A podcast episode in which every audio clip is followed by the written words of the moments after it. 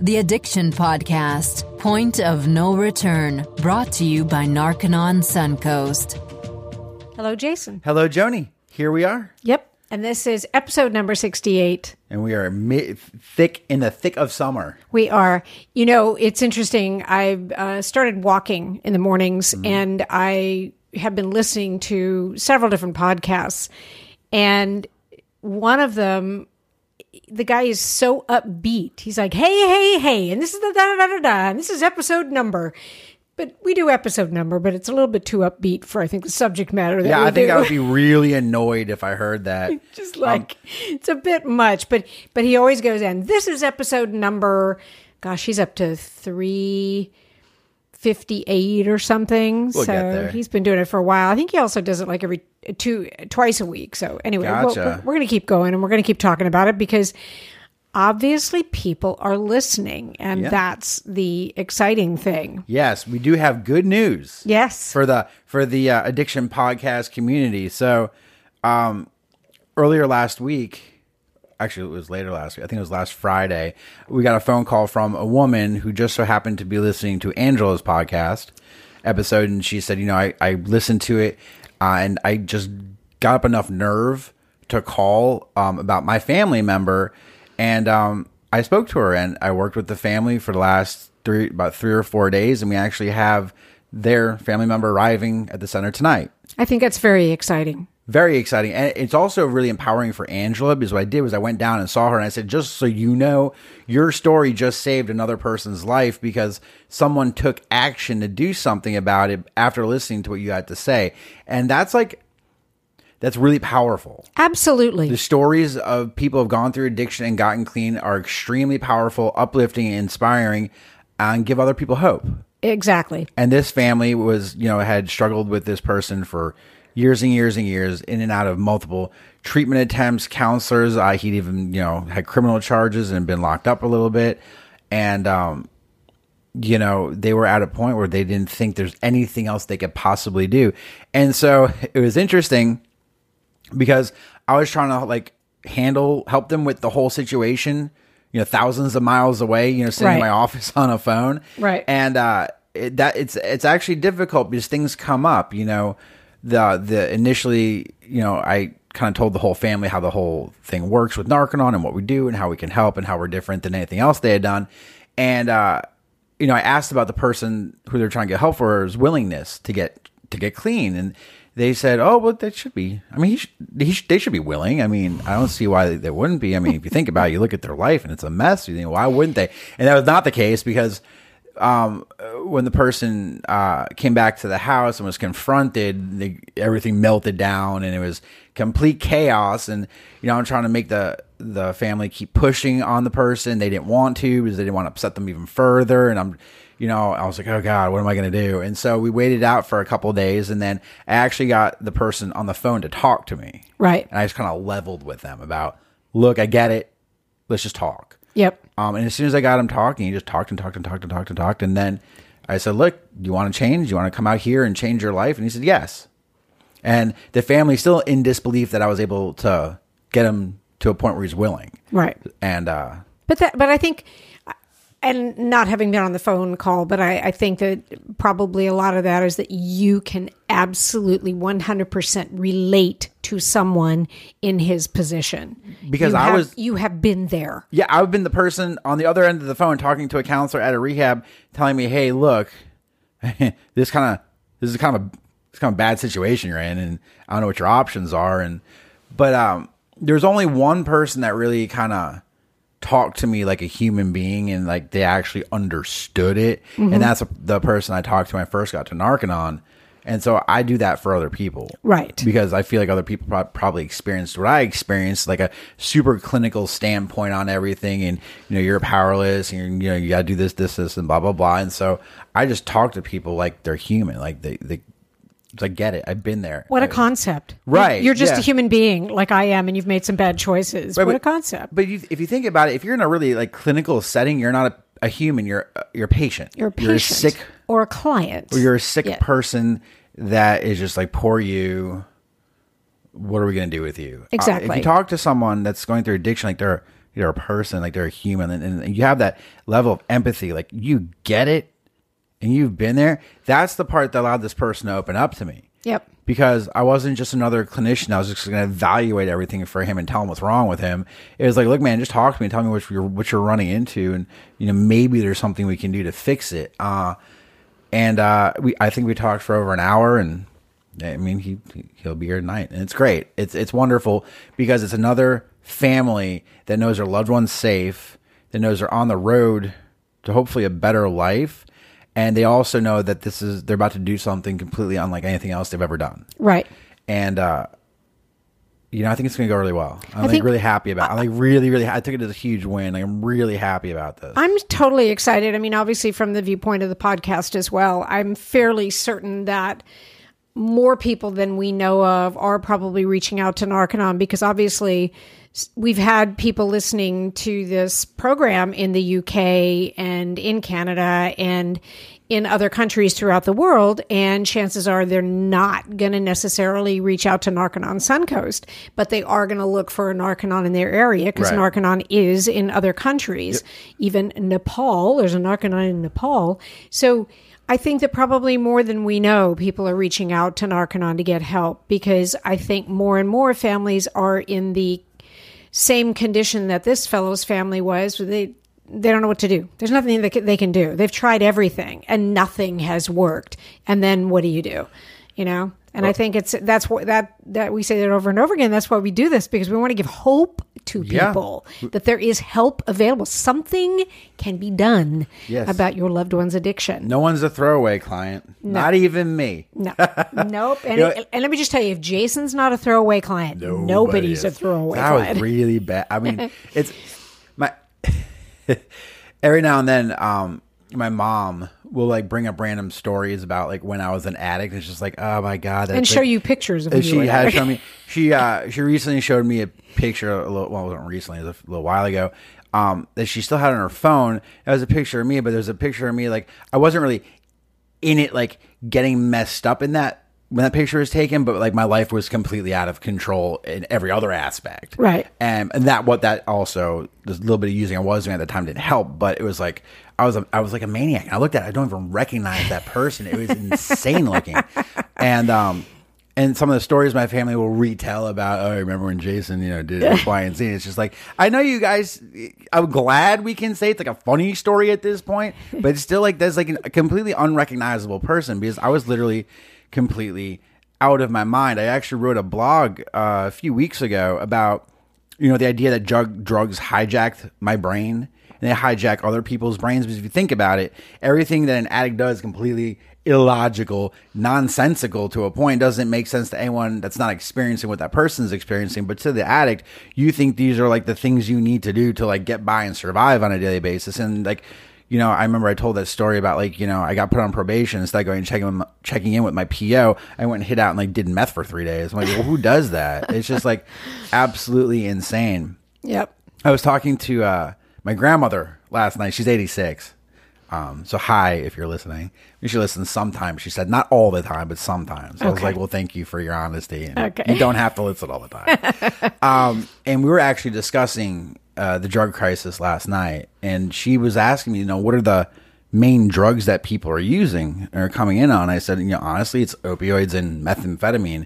And she said, couldn't, she couldn't believe it. She said, Jason, you'd, you'd have, you have no idea how different the world is now versus you know way earlier in my life because she's you know she's 86 she's watched this whole country kind of transform into this completely different animal Yep. than um what it was you know back when she was a kid or even a young adult because if you think about it she was born in the 1930s Right. so she's seen everything from like the baby boomers in World War II and all the fallout from that and what happened during Vietnam and then the whole civil rights movement and all this, you know, other stuff. And, you know, moving forward, and she's seen the whole drug crisis kind of like take hold. Yep. So, um, it- And it's, an evolving scene. yeah, and But I, it but it doesn't it it it's just and you know we talk about substituting one drug for another. I mean that's all we really see. But that's the all they're whole really epidemic. That's all it is. That's Yeah. what, but that's what created the epidemic. Yep.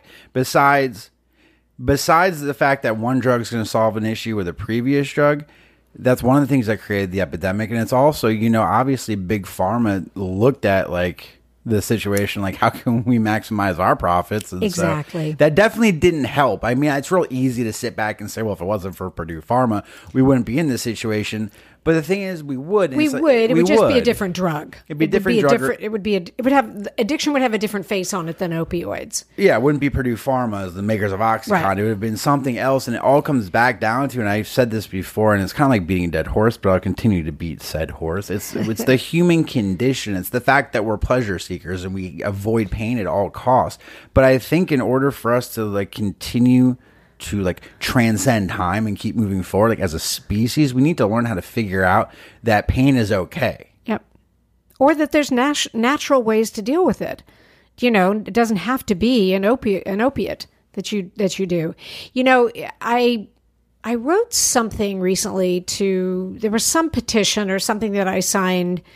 I think it had to do with marijuana, and it was mm. something that I sent to the president. And so I got an email back from the White House. But I'm I'm very tempted to email back and say you need to do whatever you can do to get drug advertising off television. I mean, oh, I mean, like the direct the direct to consumer like commercials. Yes. yeah, yeah. To get those commercials off television because they haven't always been there. They've only been there maybe the last 20 years. And, you know, you can't advertise cigarettes Nope. Because cigarettes have been directly linked to lung cancer. And yet, you can advertise any drug you want to advertise, even the ones that have been linked to addiction or what have you.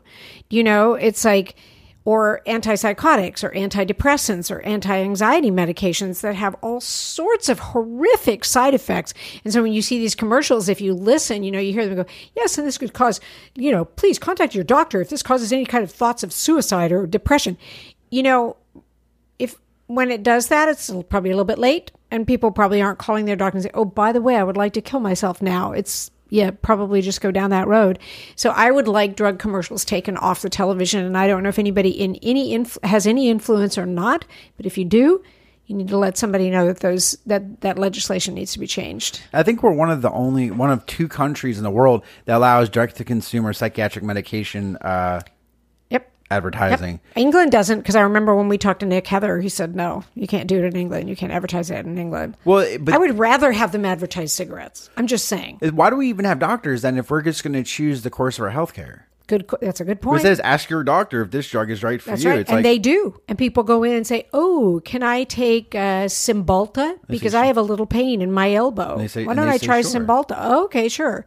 Cymbalta, by the way, used to be advertised for depression. Now it's advertised for rheumatoid arthritis pain. And I go, "Huh? well, well, look at Is it an antidepressant or is it uh, pain medication?" Well, he, that brings me to a really interesting point. There is a drug out there that is very heavily involved as like a secondary drug to heroin in the drug crisis, and it's something called gabapentin. Gabapentin. Gabapentin, otherwise known as Gabapentin. Gab gabapentin. It's otherwise known as Neurontin. Okay. Okay, so anyone listening will know what I'm talking about if they have either used heroin, are a heroin are an, a heroin addict, or have recovered from it. They know this is a thing. So gabapentin is commonly abused by opioid addicts for two reasons. One, um, if you take a bunch of it, it can help you through your withdrawals and actually gets you pretty messed up. Um, and uh, two, it also helps to maximize the effects of the heroin that you are taking. So you can take it to maximize what you're taking. You can also take it if you run out of dope and you're getting sick and you need some sort of substitute. You can take this. When Gab- you say it messes you up, what does that mean? get you high. It can get you high. If you take a bunch of it, it definitely gets you high. Um, and But it's you're all, not on heroin, so like that's okay. I guess is the mentality. No, well, it's uh, it, okay. So what? Let's talk about what gabapentin, or otherwise known as Neurontin, is. Okay, so it is a drug that has many different qualities. It's a uh, it's an anti seizure drug. Okay. It handles uh, diabetic nerve pain. Also handles other types of neuropathy.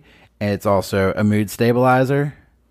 Um, I think there's one other thing that I'm not thinking of. So it's got like a multitude of uses, um, none of which I really recommend, except for I mean, if you're taking it because you're epileptic, I guess that's okay. I mean, but also it's a drug that's very, very commonly abused in prisons and jails because people will get prescribed it because they either get prescribed it get. for Yeah. usually most I'd say more than three quarters of the people that are prescribed gabapentin are prescribed it because of either um, nerve pain or as a mood stabilizer for like bipolar disorder, Right. Or bi- or bipolar disorder. My quotation marks out here at my fingers. Um, so people get prescribed it in jails and prisons, and then what they'll do is they'll cheat their meds, not really fake swallow it, and then hide it, stockpile them up, and sell them to other prisoners, who then take a bunch of it and get high. And so there's actually like a really, really huge problem with people are abusing this pretty strong medication. And um, it's not talked about that much. Although I read an article a while ago that some doctors are starting to see this trend and it's like extremely alarming because not only are you adding, you know, you're taking a person that's using heroin that's mixed with some random unknown analog of fentanyl and whatever else in it, and then they're adding, you know, a pretty strong s- psychotropic drug on top of it um, Yep. it's only going to make matters worse. And it was actually interesting because I brought this up to uh, Katie in, my, in my office, and she's like, "Oh yeah, that's a total thing." I was like, "I was like, really?" Wow. And she's like, "Yeah, people will absolutely do that." And she even said she was guilty of doing that at one point. That people are taking tons of this like diverted gabapentin medication to get by, get higher, mitigate their withdrawals or whatever. And apparently, it's a super um, popular drug in incarcerated individuals. So Wow. that's a thing. I think people need to realize. So I think that corresponds to with the issue with with psych meds. Yes. that we have is like Yeah. so many addicts are pretty quick to be diagnosed with a multitude of like personality disorders or mood disorders or whatever. But then those drugs are then being diverted and abused along with other illegal drugs. It's just like it's getting crazy. Yeah, it's getting a it- bit nuts. It, it does get nuts. You know, I, it's interesting. I I happen to um, I usually watch TV when I'm eating my lunch, so I'm watching the channel that you know talks about you know like autopsy of this movie star that died or what's the story with this other singer that died or whatever and this particular program was about michael jackson and there was something oh. i didn't understand was you remember when he did the pepsi commercial and his hair caught on fire yes, I heard about that. Right. So he had like beyond third degree burns on his scalp. Got addicted to painkillers. Is that when he got addicted? That's when he got addicted to painkillers. I oh. had no idea. I remember the accident. I remember that happening, but he was, and you know, the, of course, they interview people who knew him or or just commenting on what happened.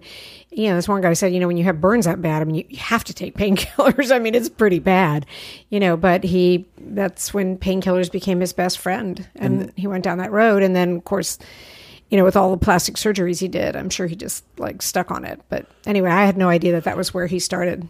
yeah. Uh, And, and it happens so that. often, like with Angela, you know, like an injury Mm-hmm. or the doctor that we talked to, the anesthesiologist, it's an injury. And you start off with these painkillers and then you just get prescribed inordinate amount of it, inordinate amounts of the painkiller. And, you know, guys just keep taking it. And But they start dialing that back. I was actually my me and my dad were talking about this. So with one of the new Florida laws, my dad's still a physician in Florida. Right. It- there's one of the new Florida laws as far as um opioid medication goes is that there's a new system where in in order for my father to be allowed to prescribe someone any amount of opioids, and right now they're only allowed to give like I think five to seven days, that, and that's it. Um, but in order to even prescribe that, he has to then go into a computer system to back check the patient to make sure they are not flagged as like a person that's filling, you know, unusual unusual amounts of prescriptions. Ten different or going to doctors, 10 different doctors, stuff like prescriptions, that. yeah. So my dad said, so my office just we have no narcotic policy because we're lazy and we don't want to do that. We don't want to. We don't want to check all that because it's a, it's a, it's a lot of extra work that we don't need to do because we're already so busy. So we just are very upfront with our patients and say, you know, we don't give narcotic painkillers. And my There dad and my dad said, you know what? A lot of doctors are going to do that because no one wants to have to stop everything they're doing to then go to another office within the off within the office, basically to go onto some computer that's set up there to access the specific system to check all the pharmacy and physician records and all sorts of stuff like that. So my dad's like, that might be one of the ways we start to see a way less opioids being diverted, misused, or whatever, or people newly becoming addicted because they're not going to be given so much medications, you're actually going to have doctors that aren't even going to do it, aren't Right. even going to give opioids because there's all this extra work now. And what happens to a doctor if they don't check the system and they do get prescriptions for opioids? Is it can they get like arrested or I- delicensed or I didn't ask. That's a good I'm just question. curious because I'm wondering if your dad has lost patients who specifically want a narcotic pain reliever when they come into him. Right. Just I don't know. I, you know, I- it's, that's a really good question. I should have. I Just curious. Absolutely should have asked. I mean, I think it's against the law, but I wonder. I I just, you know, when you look at like the whole pill mill scenario that Mm. was happening in Florida, I can just see an unethical doctor saying, "Oh, that's fine. I'll give you nar- I'll give you narcotics. That's fine. I don't need to check the system, you know, because I'll make money." Yeah, uh, there's got to be something that's in place there with the DEA numbers. Every doctor that can write prescriptions has a special DEA number that goes on to the prescription. I think that has something to do with how to make sure that Yeah. It, uh, well, it'd be good if it were a federal offense. That would be pretty heavy duty rather than just a statewide criminal Oh. offense. Federal offense is a big deal. yeah, if, Just I'd saying. say so. Yeah. But back to the uh, thing about Michael Jackson, that's interesting. And you know, over the last few years, we've seen it's being becoming more like what's what I'm looking for. We're we're we're seeing more celebrities dying or overdosing or having major problems. I know, and it's such a, a crime because so many of these are true artists. Like Michael Jackson. I'm sorry, I'm a huge Michael Jackson Absolutely. fan. He was an amazing artist, Mm-hmm. amazing, and a trendsetter. And he broke the mold. He did things that no one had ever, ever done with music.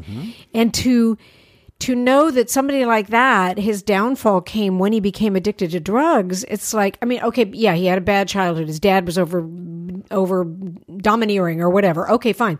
But you can see that the downfall just happened when he became addicted to drugs and it's just it's sad. I mean, like Heath Ledger, we've talked about all of them. Heath Ledger, Keith Cobain. I mean, Kurt Kurt, Cobain. Cobain. Sorry, Kurt Cobain, and the and the ones whose names I can never remember, but the more recent ones, or Just more recently, we had Um, Kate Spade. Kate's. Well, she, yeah, yeah, Kate. She's an artist, yeah. Yep. We had um, we had uh, Demi Lovato, uh, Tom Petty, um, who else? Prince, uh, Michael Yep. Jackson a few years ago, Yep. And then it's Elvis just like Presley, for that matter. I mean, there's another guy who was addicted to drugs. I mean, they don't attribute his death to that, but he was taking in uppers, uppers and downers. Judy Garland taking uppers and downers. I'm sorry. You know, you're gonna eventually the system is going to shut down. I don't know what to do. Should I stay awake? Should I go to sleep? Yeah, it's You just know? I think it's it's insane how much I think I feel like I don't know we've seen a lot of celebrity issues more recently. Like back in the day, I feel like they were kind of staggered out. Like Yeah. they happened, but I feel like there's like a like an increase in volume of it happening in the last year or two because it's almost like every couple months like, there's another story Yeah. about another like A list celebrity person Yeah. or whoever that just completely overdosed and died. And most of this stuff is fentanyl and opiates that people are dying from. And it was most recently was I think last week with Demi Lovato, Right. 25 years old, apparently was sober for six years. I guess that's up for debate how sober she really was. But I mean, this, the I, the information I have was that she was sober, and then she released a new single last June revealing that she had relapsed, and then all of a sudden. I, I caught it online like two hours after it happened, and she was hospitalized with a fentanyl overdose. Right. Uh, she was given Narcan, rushed to the hospital, and I don't think she's dead, but she's still unconscious, isn't she? She's still in the hospital. I heard that there were some complications from the overdose or whatever that means, and she's still in the hospital. I wonder. Yeah. And it's just it's it's pretty frightening I because think, and I think you're right because if you look at like you know I commented on Judy Garland for example. I mean that was what that was a long time ago. Yeah. I, I'm- I don't know. I'm sorry everybody. I don't know wh- when she died, but she's the only one I can think of in that era. You know, I mean, then then you come forward and you've got Heath Ledger and you've got John Belushi and you've got Philip Seymour Hoffman. Now I realize there may be like 10 years between those guys, Kurt Cobain, and and then you start although although as I think out loud while I sit here and podcast to you, you know, there was Jimi Hendrix. I mean, there was a lot in the 70s when LSD came out, but yeah, it's a different ball game now. You know, I think after the 70s, I think it quieted down for a little bit, and mm-hmm. now it's like getting back up there with these guys. It, it- just goes to show it doesn't matter anything about who you are, where you're from, or anything like that. Addiction hits everybody. Knows no era. Addiction knows no era. Apparently not, Yeah. because as far as I mean, they've traced you know human civil, civilization back here in thousands and thousands and thousands of years, and they can even see instances of you know um, cavemen or whatever at that era. Hitler abuse- was addicted, wasn't he? Hitler was addicted. Was, it meth? Yes. Yeah. and methadone. Methadone. Yep. But even like back thousands of years in early human, you know, society and civilization, there's uh, um, evidence of substance abuse. So it's like it's something that's transcending time. Yep. And uh, something's like I was saying earlier when we started the podcast is like something's going to have to like seriously switch or change if we want to continue on as a species on this planet because I was like I was telling my grandmother last night this is going to be the end of the world is what I said to her and she said Jason for me that's fine because I'm like 86 mean, he's- but uh, like I hope not for the sake of the rest of my family and you know my great grandkids and all that stuff because I want them to live in a world that is uh, a good, nice, positive, wonderful place to be. And um, I don't think it's going to be the end of the world, Jason. I disagree with you on that point because, if nothing else, we know that there are at least 30,000 downloads of this podcast, which means there are people who are looking for solutions. And, you, you know, I, I, I have to believe in the, you know, the good side of man. And I, sure, you know, it's a, yes, it's a huge problem, and it's a bigger problem today. I think because of the uh, quote unquote legality of you know drug to consumer ads on TV, and because of companies like Purdue Pharma, which just want to make a buck and lie about their drugs, like they did about OxyContin. But you know, I mean, I think, I think, I think. I think there's more good out there than bad. So I, I think it's it can be very distressing, and you unfortunately are in a situation where you deal with it pretty much twenty four seven. I do. I, I have to admit, right now in my head is that REM song. It's the end of the world as we know it. It's going on in the back of my head. I, mean, I, I don't. Th- I, I agree. I don't. I think it's a bit dramatic. I don't think it's the end of the world, but I think it's definitely something that is uh, intensely harming our civilization.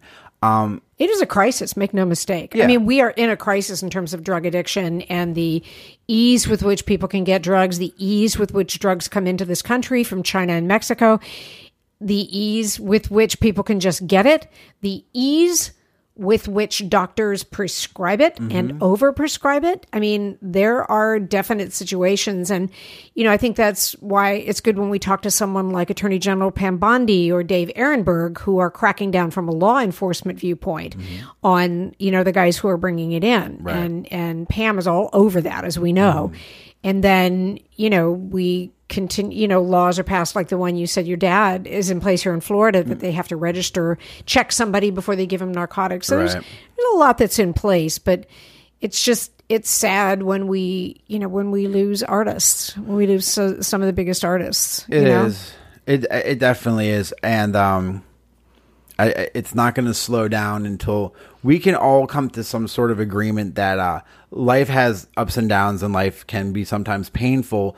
But I I feel like people, and by people I mean the general society, mankind, whatever it is, there's a big fear of pain and there's a big like not wanting to deal with pain or feel pain. You know, we as humans are hedonistic creatures. We're pleasure seekers. We we seek pleasure and the avoidance of pain. Yep. And when pain comes, and, and the United States specifically, I feel like has this idea of like a li- a good life is free of pain and you have lots of money.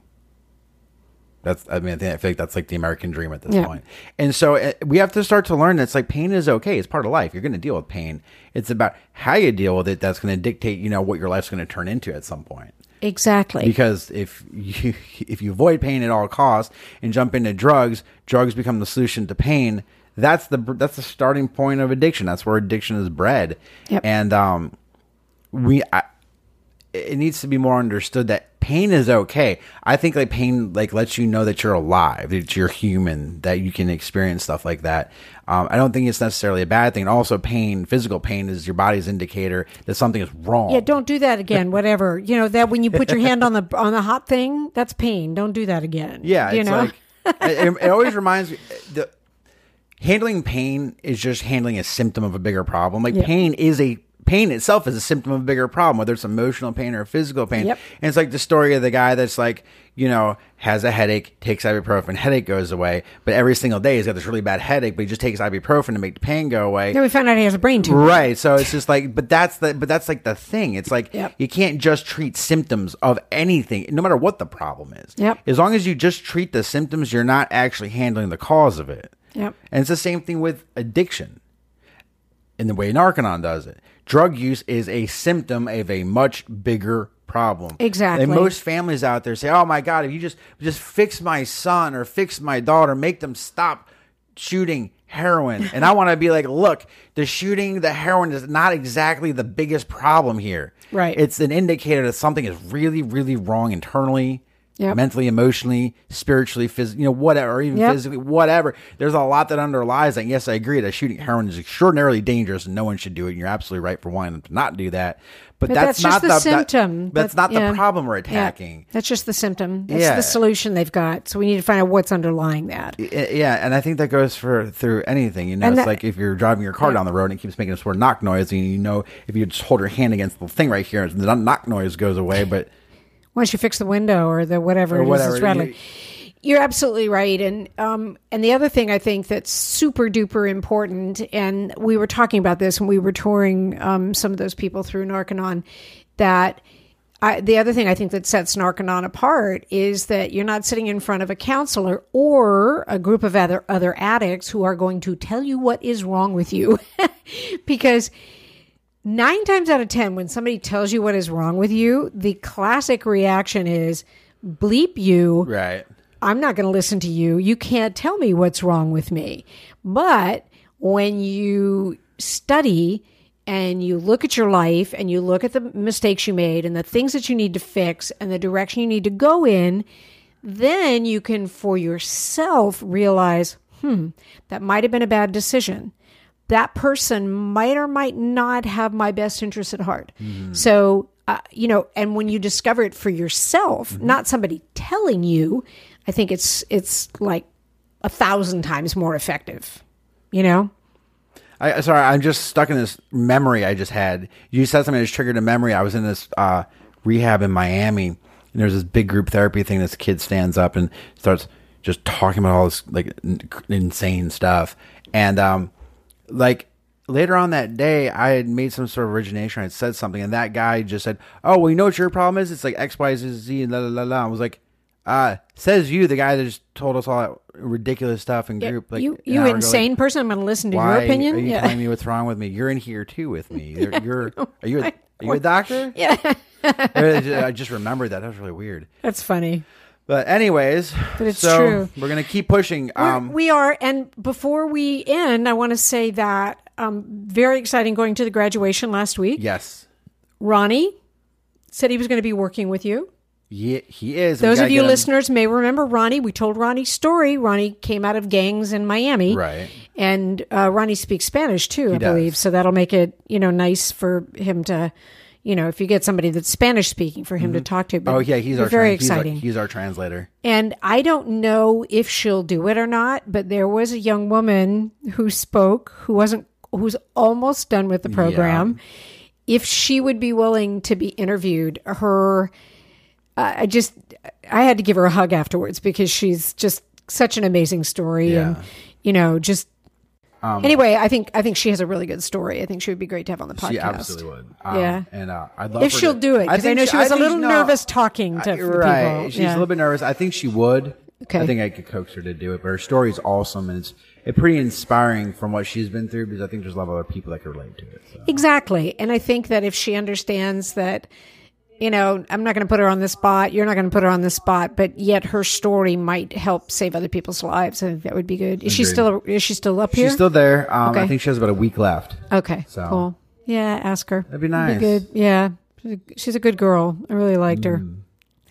So we'll we'll come again next week. Yep. Then I did reach out to the author of a book Okay. um, called After Rehab, and has a lot of.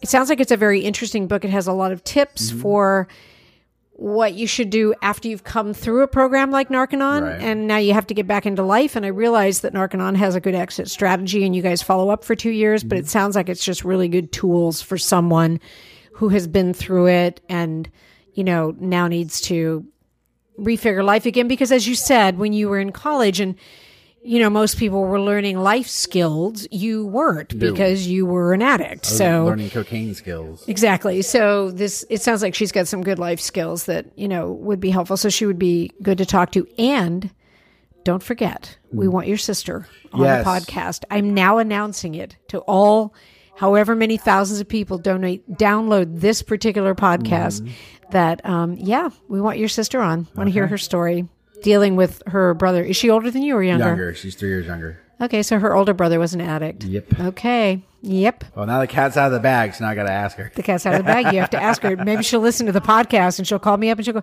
Of course I want to be on the podcast. Oh, she absolutely would. Okay, good. So there we go. We'll do if that. If you won't ask her, I'll get your mother to. Don't I'm just me. saying. I know I know where you live. I know where your parents live. I know how to find them. I, I know you do, and they will be more than happy to help you with this cause. I will call her. She's uh, a bit difficult to get a hold of. Um, that's my gripe. But she also has twin uh, twin kids. how old are the twins? I think they're five. Wow. Yeah, so they grew up. They're growing up very quickly, and Yes. they're very very active. And so Yes. I'll, I'll do my best to get a hold of her. And maybe Okay. that's what we'll do next week. Who knows? Okay, good. Okay, We'll talk next you week. got it. You have been listening to the Addiction Podcast, Point of No Return. For more information, call 877 339 3324 or visit www.narcanonsuncoast.org. Narconon is a non 12 step rehabilitation program based on the works of L. Ron Hubbard.